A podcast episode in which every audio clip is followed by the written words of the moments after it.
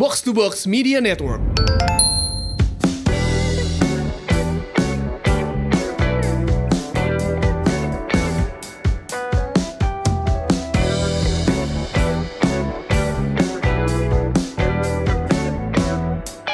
Hai Semurians, welcome back. Ini dia podcast Semur, sehat dan makmur. Podcast yang akan ngajak kamu untuk sehat jasmani dan makmur finansial bersama saya, FX Mario dan rekan saya. Saya Ligwina Hananto. Halo, halo. Hai. Halo Win. Udah episode 20 nih ya kita. Yes. Udah banyak juga siaran kita. Banyak juga, konsisten seminggu sekali. Lumayan ternyata ya. Berarti iya. hampir, hampir hampir enam bulan kita ya Win ya.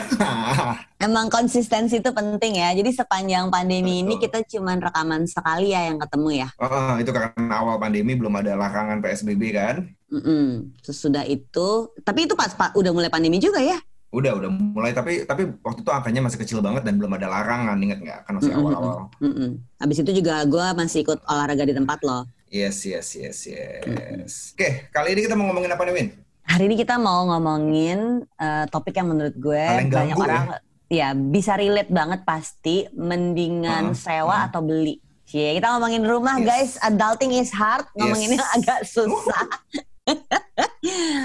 mendingan sewa atau beli.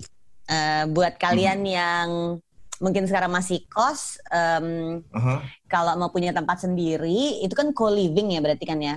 Iya, co-living. Mendingan kalian eh, sewa atau beli? Menurut kalian gimana? Gue pengen tahu sih sebenarnya. Aduh, andai kan ini live bisa sekalian ngobrol gitu ya, terus ketemu orang. Enggak, gue sebenarnya haus keluar rumah sih, Mar. Ya nggak apa-apa, kita begini-begini dulu aja lah. Nanti live.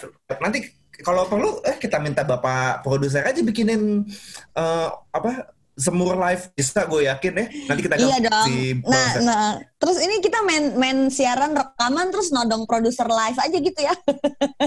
Ya nggak apa-apa, nggak apa-apa. Nanti kita todongin. Jadi biar Kita nanti todong. pas dia dengerin edit apa recording kita, ayo kita mau semur dibikinin live juga. Soalnya kan podcast lain dibikinin kita juga mau. Oh, fine. Podcast lain udah kita Iya. belum fine loh. Kenapa Iya. jadi demanding? Talent podcast demanding. Eh, tapi tapi soal soal em, eh, rumah tuh memang sesuatu yang beda angle menurut gue Mm. sekarang ya. Zaman gue Iya. siaran berapa tahun 2006 tuh gue siaran radio ngomongin properti mm. tuh em, kalau gue takut-takutin gini ya. Eh lo pada nabung ya supaya bisa punya DP rumah lo kalau nggak lo kismin lo nggak pada punya rumah lo takut tuh angkatan kita Ya. digituin gitu. Langsung Kalau- bergerak ya. Nah, kalau yang sekarang tuh eh, sebelum Hmm. pandemi tuh kalau digituin ah nggak apa-apa gue happy happy aja dengan kos kosan gue dengan sewaan rumah gue Ah. gitu. Nah kayaknya Ah. dengan dengan pandemi ini em, kesadaran punya rumah ini bisa kita bangunin lagi gitu karena Ya, dengan ya, pandemi kan lu stuck at home kan betapa pentingnya Ya. punya rumah yang nyaman ya nggak sih jadinya kan. Yes, setuju. Ma- mau Setuju, itu setuju, sewa setuju. pun betapa pentingnya untuk punya rumah yang Mhm. nyaman dan pada saat Mhm. em, lu sekarang masih punya penghasilan sekarang lah waktunya lu untuk beli properti lo yang pertama gitu nanti bayanginnya Iya, itu iya. jangan sekarang bayanginnya tuh kalau kita udah umur 60 penghasilannya Iya, menurun nggak punya pensiun, rumah tuh lu mau tinggal iya. di mana Mm-mm. jadi isunya tuh jadi jadi lebih penting kan kalau ngomongin pensiun untuk anak muda kan nggak tertarik tapi kalau ngomongin sandwich Iya. generation semuanya langsung oh iya gue nggak mau sandwich generation Iya, iya. Nah, salah satu yang menurut gua akan mempengaruhi kita di masa tua itu adalah punya rumah yang bisa kita tempati dan dan udah nggak ada cicilannya gitu. Iya, nah, iya, iya, kalau iya, gitu berarti kan cicil kalau memang mau nyicil harus lagi muda. Tapi pertanyaannya sekarang nggak usah Iya. jauh-jauh ke nyicil dulu deh. Mending sewa atau mending beli? Kalau lu gimana, Mar? Mhm. Gue mending sewa apa mending beli? Gue sekarang lagi ada di posisi nyewa, Win. Oh gitu. I didn't know that. Gue, iya, iya. Gue gua belum, gue belum pernah ceritain ya. Belum, belum gini, cerita. gini. Kasih Awal gimana? meret tuh kan gue eh, beli apartemen, beli Iya. apartemen. Gue tinggal di apartemen di Kelapa Gading. Iya, gue ingat lu di apartemen eh, dulu. Karena itu? lu mengeluhkan parkirannya dulu. Iya, iya, iya. Nah, terus eh, kakak sepupu gue tuh tadinya tinggal di rumah mama gue.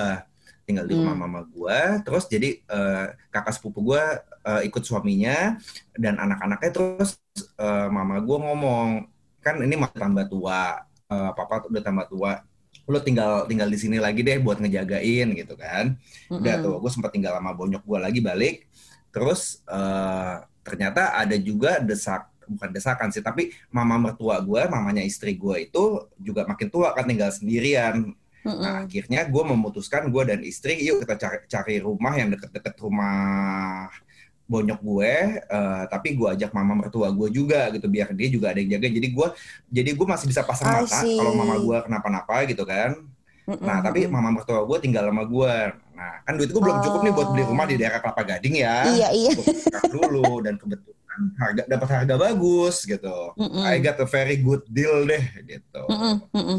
Jadi kalau gue pertimbangannya karena gue masih ada orang tua di atas gue mungkin sandwich generation gue bukan di masalah finansial ya tapi gue mesti dekat sama mereka Taking nih adik gue ikut ya. mertuanya juga di iya. Serpong yeah. gitu nah jadi gue merasa dan ini jadi ya? walaupun nggak tinggal bareng tapi gue deket nih jadi kalau mereka kenapa-napa uh-uh, gue mereka kenapa-napa gue gampang nyamperinnya gitu itu sebenarnya konsep co-living juga nggak sih Mar kan jadi um, dibesarkan dari uh, konsep yang apa ya mungkin gue gak suka menyebutnya tapi itu kan kalau gue tuh agak ke barat-baratan gitu ya. Gimana sih katanya muslim konservatif tapi ke barat-baratan mm -hmm. memang gue tuh membingungkan orang banyak.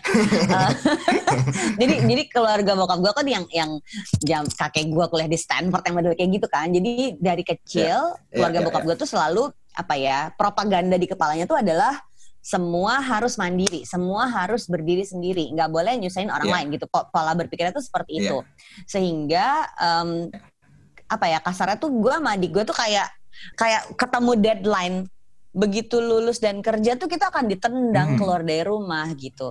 Oke. Okay, um, Oke. Okay. Dan nyokap gue tuh dari awal tuh selalu bilang mama tuh nggak mau tinggal sama kalian, ngomong itu selalu kayak gitu. Tapi hmm, dengan hmm, ngelihat hmm, hmm, hmm. orang tua makin sepuh kan kan mungkin mikir kayak gitu waktu kita umur 20-an dong dengan dengan usia udah lebih nambah, iya, orang iya. tua kita lebih tua lagi, kebutuhannya tuh jadi berubah ya jadinya iya. ya ada ada keperluan untuk tinggal bersama lagi padahal iya iya iya, iya. dan dan itu kalau di barat nggak ada kan kalau di barat kan itu nggak ada gak misalnya ada, kita ngomonginnya ada. European Australian um, American ya iya. ketika udah sepuh ya kalau orang tua udah nggak bisa tinggal sendiri dimasukin nursing home gitu kan di kita kan kayak iya, gitu iya. nah nggak cocok di budaya kan kita masukin ke rumah jompo kesannya kok lu jahat banget sih anak ah, masukin uh, uh, orang tua rumah uh, uh, lumpuh gitu kan? Iya iya. Padahal jadi pola pola pikir yang juga. Iya gitu. jadi jadi mau independen iya, tapi beda. ternyata hmm. budaya kita tuh nggak cocok juga untuk fully yeah, independen. Yeah. Kita butuh yeah, uh, co-livingnya dan dikasih lu ternyata hmm. sewa itu membantu lu untuk melakukan si pola hidup co-living itu ya. dengan orang tua gua. Mm -mm. Yes, jadi gue tetap dekat sama orang tua dan mertua gua. Kalau mereka kenapa-napa, ya ada gua yang bisa ngeliatin gitu kan. Iya, apalagi adik lu jauh di Serpong. Walaupun ya sambil gue juga mas, uh, ada pro, ada properti lain. Mm -mm. Iya. Tapi gue juga ada properti lain yang udah gue beli uh, saat ini gitu gue pernah ngontrak, gue pernah nyewa. Uh, jadi ha, deng dengan uh, dengan pola pikir mm -hmm. yang mm -hmm. so independent, westernized, hidup harus terpisah dari orang tua itu, waktu nikah tinggal di rumah mertua. Yeah. Setelah empat bulan, yeah. karena brainwash di kepalanya, propaganda di kepalanya itu adalah harus mandiri, harus mandiri, harus mandiri, maka kita bobol tuh angpau kawinannya untuk nyewa, gue inget waktu itu harganya 14 juta setahun untuk kontrak sebuah rumah. Gue tentu saja maunya Taman Rasuna ya. Hmm. yang di masa itu, di masa itu tiga juta sebulan. Di masa itu tiga juta sebulan okay. berarti 36 itu 15, juta eh, setahun. 17 tahun yang lalu ya? Uh -huh. No, 20. 20 tahun yang lalu, oke. Okay, 20 okay, tahun okay, yang okay. lalu. Di masa okay. itu Taman Rasuna yang berapa kamar ya? Kamar kalau nggak salah itu tiga juta sebulan. Uh, uh. kali 12 dong, berarti setahun 36 juta. 36. Gak mampu yes. kan gitu. Jadi uh. ke keinginan Rasuna, kemampuan tuh sebenarnya karet belakang. Oke. Okay. belakang WTC ya? Ya, karena kantor gua, kantor laki gue kan dulu di WTC. Nah, gue di bawah yeah, itu yeah, nangis loh. Jadi zaman dulu belakang WTC itu belum ada kos-kosan bertingkat yang cakep-cakep, enggak masuk gang yang gotnya hitam uh, gitu. Gue nangis di bawah sana, aku nggak mau. Iya, iya, gue inget. Padahal kemampuan kita sejuta sebulan, budgetnya tuh sejuta sebulan. Uh, Akhirnya nemu yang gue mau, iya, iya, yang iya. cocok, harganya tapi nggak 12 juta, harganya 14 juta setahun, itu di Cibubur. Uh, uh, ngontrak rumah yang menurut gue menyenangkan sekali rumahnya ada pohon di depannya nggak pakai pagar ada burung hmm. cucuit gitu hmm. tapi di Cibubur guys jauh banget um, jadi waktu itu kami memutuskan untuk mengorbankan lifestyle ibu kota dengan commuting ke suburb. Jadi benar-benar perjalanan, Oke. tapi di masa itu baru 45 menit ya Jakarta Cibubur. Uh, dan Mhm. waktu itu di kota wisata. Jadi dari McDonald's Cibubur ke kota wisata itu kiri kanan masih gelap, Mar. Gak ada apa-apa kalau pulang oke, kantor oke. tuh. Cuman ada kopi dangdut Susan yang rame. Ada klaster-klaster Iya, ah, jadi ketemu temen Los ya, ket- Angeles gitu ya. Ah, ketemu temen kan, terus ketemu temen di Hmm. di clubhouse-nya gitu. Eh, kamu tinggal di mana? Terus dia malu-malu gitu di Paris gitu. Kalau kamu di mana? Kita kita jawabannya Amerika gitu. Padahal itu klaster ya, nama klaster perumahan. Iya, pesona Paris, pesona Amerika ya Tuhan, kasihan banget. nah, um, we rented the house for two years, jadi kita uh, Uh-huh. kontraknya waktu itu dua tahun um, sampai anak Uh-huh. pertama lahir. Nah, bokap gue menyebut Iya. rumah gue itu rumah lu lagi lu lagi dia bilang gitu karena begitu buka pintu langsung Iya, ada sofa iya, iya. sama kulkas. Jadi bokap gue menyebut itu. Padahal menurut gue, menurut gue untuk keluarga muda itu cukup sufficient ya, walaupun buka pintu langsung kulkas sama Ya, sofa, ya, ya. langsung TV. Tapi ada Hmm. satu kamar di bawah, di atas ada dua kamar loh. Mhm. Walaupun gue kan dikasih Mhm. hadiah tempat tidur sama nakas dan meja hias gitu sama nyokap gue kan, Iya, itu iya. Terpecah dengan lemarinya terpecah di tiga kamar loh. Saking Karena nggak muat masuk satu kamar. Ada yang kuat. Jadi tempat tidur satu kamar, meja satu kamar, lemari satu kamar, sampai kayak gitu, Mar. Iya, iya. Saking kecilnya. Uh-huh, Tapi tapi uh-huh. sufficient kan? Ada ada dapurnya, ada eh, satu ruang duduknya, Iya. ada Secara fungsional terpenuhi lah Secara ya. fungsional terpenuhi. ya. Begitu udah Uh. anak pertama, dia belajar jalan dan belajar merangkak. Di situ kita sedih karena anaknya baru berdiri udah nyampe. Jadi akhirnya memutuskan untuk beli Oke. beli rumah yang harganya waktu itu berapa ya? 400 jutaan kayaknya harganya waktu itu. Eh, 100 Hmm. jutanya DP, 300 sih kita pakai KPR dan karena laki gue tuh kerja di bank, KPR-nya dengan bunga yang bersubsidi dari kantornya. Jadi affordable gitu. Hmm. Oke. Maka eh, Ya, waktu itu ya. pertimbangan pindah dari kontrakan ke rumahnya adalah kita butuh rumah yang lebih besar plus eh, Ya. waktu kita cari kontrakan yang lebih besar itu harga sewanya dengan cicilan yang kita eh, rumah yang baru itu eh, mirip. Iya, iya. Jadinya nggak masuk akal untuk kontrak waktu itu. Kalau kalau kita tetap bertahan, Mhm. jadi lifestyle-nya berubah kan, lifestyle-nya jadi lebih mahal Yes. cara hidupnya Setuju. lebih mahal. Kalau kalau kita bertahan dengan kontrakan yang sejuta sebulan ya kita nggak akan nggak akan ada kebutuhan buat beli rumah tuh. Tapi karena kita mau cari rumah yang lebih Hmm. besar, kontrakannya jadi berapa ya? 3 juta gitu sebulan, udah nggak masuk tuh angkanya. Eh, tapi opsi untuk punya rumah di Cibubur dengan cicilan 3 juta versus sewa apartemen 3 juta di kota di, tengah dalam kota. Ah, ah, pilihannya tuh itu, pilihannya waktu Hmm. itu itu. Ya, Dengan ya, gua ya, nggak ya, kerja ya. dan gua nggak kerja. Jadi yang yang Hmm. commute eh, bolak-balik Jakarta Cibubur tuh cuman suami Suami aja. lu doang. Eh, jadi memang Hmm. apa ya waktu itu keputusan keputusannya tuh nyewa kemudian beli tapi di suburb yang memang mencari kayak sanctuary buat gue sama anak gue tinggal gitu. Sementara laki gue commute. Ya. Itu itu yang kita lakukan selama 10 tahun sebelum akhirnya pindah ke Jakarta Hmm. Mm, nyicil rumah lagi dan rumah Cibubur itu akhirnya dijual untuk jadi DP sebagian DP rumah yang sekarang. Mhm. Eh, alasan pindahnya juga karena gue hamil lagi anak ketiga waktu itu begitu punya anak ketiga perjalanan Jakarta Mhm. Cibubur tuh udah dua jam. Ini ini lu udah ada QM kan? Udah ada QM, gue Udah, udah kerja di tempat lu waktu itu. Iya, jadi Ah. sebelum sebelum waktu ngontrak dan beli rumah itu gue belum punya Hmm. kantor, gue ibu rumah Iya, tangga. iya. Gue Iya, iya. ke kegiatan gue jadi hanya di Cibubur aja nganter jemput anak sekolah. Iya. Begitu udah punya eh, kantor, gue kerjanya udah full time, bahkan keluar kota segala. Terus hamil Ah. anak ketiga. Nah, pas hamil anak ketiga Hmm. itu kerasa dong nih bakal nggak ketemu sama bayinya kalau perjalanan itu Iya. dua jam. Padahal kan nyusuin ya. Iya. Paling nggak kan enam bulan pertama itu nyusuinnya asli eksklusif. Jadi Mhm. eh, terasa berat waktu itu. eh, akhirnya lagi gue bilang, oke kita harus pindah. Terus cari benar-benar yang kantor sama rumah itu jaraknya nggak boleh lebih dari 3 kilo sampai jadi ekstrim banget tadinya 30 Wow, kilo hmm. sekarang 3 kilo gitu jadi, Jadi waktu itu 3 kilo. purpose ah. Hmm, purpose pindahnya tuh benar-benar nyari kantor sama rumah yang jaraknya tuh deket banget sampai kayak gitu. Dan itu yang Ya, membuat ya, ya. eh, memilih lokasi yang sekarang. Mhm. Akhirnya ternyata uh, bisa di rumah aja nggak perlu ngantor. Lagi pandemi kerjaan gue bisa dikonversi digital lagi gue juga tadi malam conference call jam 9 tadi pagi bangun jam 9 langsung conference call lagi gitu. Ternyata bisa dilakukan semuanya di rumah. Tapi tapi jadi betapa pentingnya punya apa ya kalau dalam bahasa Indonesia kan rumah tapi sebenarnya kalau dalam bahasa Inggris uh. tuh a home gitu ya. Not a house or yeah, an apartment tempat tinggal iya. but a home ya tempat tinggal yang lu bisa dibetah-betahin lagi pandemi gini. Iya, sandang pangan papan itu ya lu nggak bisa lari dari situ kan. Tempat tinggal lu butuh ada masalahnya Ternyata, kan beli uh-uh. atau sewanya gitu. Iya, iya, iya. Uh, jadi ada plus minusnya menurut, gua nyewa sama beli juga. Dan kalau dari cerita lo dan cerita gue tadi kita bisa lihat sebenarnya pemilih apa pemilihan rumah lokasi atau itu nggak cuma masalah logika ya Win ya. Ada emosinya ada emosinya juga ya. Lo nggak lo nggak mau anak lo terlalu jauh uh, yeah, yeah. jarak rumah kantor biar nggak terlalu jauh sama anak. Gue nggak mau terlalu jauh sama orang tua gue jadi ada pertimbang jadi selain pertimbangan uang ada pertimbangan emosi di situ kan? Kirain kan ini keputusan finansial ya.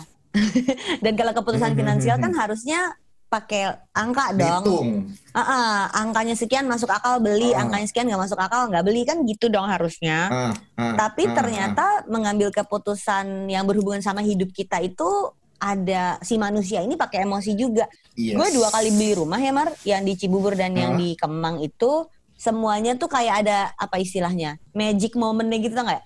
Yang hmm, begitu kita hmm, hmm. ketemu kayak jatuh cinta lu tuh nggak? Iya, gue iya, tahu rasanya. Itu kan yang ya, begitu ya, ya, ya, begitu masuk ke dalam kompleks hadap-hadapan sama rumahnya tuh gua semua kita semuanya yang wah semuanya gitu. Waktu yang waktu ya, yang rumah ya, pertama kan, nah, waktu yang rumah pertama kan berdua sama laki gue bawa bayi keliling-keliling. Ya. Terus kita masuk kompleksnya belum jadi loh waktu yang rumah Cibubur itu. Jadi uh, lagi bangunan-bangunan gitu. Tapi begitu sampai di depan that house yang kita mau beli itu kita yang ah ini rumah kita yang gitu. Pas yang rumah yang sekarang, yeah. gue udah ada anak-anak kan. Nah si kakak-kakak itu SD, mm -hmm. kalau nggak salah kelas 5 sama kelas 3. Mm -hmm. Masuk, kita, kita tuh lihat beberapa rumah, dan setiap lihat rumah, gue naksir, laki gue enggak, anak-anak naksir, kami enggak, yang gitu. Jadi mereka udah ter yeah, terlibat yeah, yeah, keputusannya. Begitu masuk rumah yang ini, masuk gang, terus ada pagernya, begitu masuk ke dalam pagar, terus masuk ke kompleksnya tuh teriak satu mobil tuh Wow, kita belum sampai depan rumahnya. Di situ gue langsung kayaknya yang ini. Setelah kita lihat kayak kita lihat delapan rumah dari Cipete, Fatmawati, Bangka, Kemang, begitu sampai ke sini dan begitu kita ngecek rumahnya tuh anak-anak tuh yang lari-lari keluar masuk rumah yang naik ke atas, yang turun segala ya, macam ya, tuh ya, ya, ya, lagi ya, gue iya, iya udah yang ini yang ini yang ini yang ini yang gitu. Jadi emang nggak tahu ya kalau orang lain gimana tapi gue beli rumah tuh harganya udah gitu. dicek belum tapi masuk masuk aja waktu langsung bilang iya itu udah tahu harganya waktu waktu naksirnya belum tahu harganya begitu tahu harganya hmm. lebih naksir lagi karena ternyata okay. di, ba di bawah budget yang kita mau uh, uh, room oh, ada satu rumah nice, nice, ada nice. satu rumah yang gue suka banget tapi dia itu rumah lama yang udah ditinggalin lama lo tau kan rumah kalau ditinggal ditinggalin hmm. tuh kayak hilang soulnya. Yeah, iya. Jadi yeah. renovnya tuh bakalan semiliar sendiri kali gitu. Mm. Nah gue naksir berat sama rumah itu ada di kompleks yang isinya 40 rumah. Kalau rumah yang gue sekarang tuh isinya mm. cuma 9 rumah. Jadi cuma kayak satu jalan mm. dan gue mikirin ih nanti naik sepedanya garing cuma satu jalan doang gitu. Nah si yang umur empat rumah 40 mm. rumah tuh naik sepedanya seru gitu karena kan waktu di Cibubur kan tinggal di klaster. Yeah, Jadi gue memang pindah ke Jakarta carinya klaster lagi dong gitu. Karena waktu di Cibubur yeah, tuh yeah. luxury banget. Anak-anak tuh naik sepeda dari taman ke taman di empat klaster yang bersebelahan gitu Mar. Mm. Jadi gue kasihan sama si Ade yang paling kecil tuh nanti jadi anak kota nggak punya taman kan gitu. Mm. Nah ternyata uh, rumah yang gue naksir itu ongkosnya beli rumahnya itu mahal, mm-hmm. renovnya semiliar sendiri. Nah, jadi itu oh. gue berdebat terus tuh sama laki gue soal rumah yang itu. Ada satu rumah yang brand new bagus banget, tapi gue nggak nggak klik gitu. Anak-anak suka, laki gue suka, gue enggak. Begitu rumah yang ini naksir jatuh cinta di pandangan pertama, harganya ternyata jauh di bawah budget, udah langsung nggak ada pertanyaan lagi habis itu. Malah nanya ini harganya nggak salah gitu. Gimana sih beli rumah kok nggak jual mahal? Heran gue. Maunya maunya nggak bukan nawar ya malah ditinggiin. Iya di mana-mana orang nawar gitu kan. Uh. Tapi tapi ini ini ini juga ada okay, satu Um, statement yang menurut gue menarik. Banyak orang maksain punya rumah, uh -huh. tapi baru mampu nyicil yang jauh dan akhirnya yeah. tetap nggak ditempatin. Nggak ditinggalin. Itu Iya, gue gua ketemu juga beberapa kasus kayak beberapa gitu. kayak akhirnya gitu. rumahnya jadi beban. Betul, lu betul, nyicil betul. rumah, tapi lu Iya. nggak naksir, lu kesel Nggak lu karena pakai. jauh.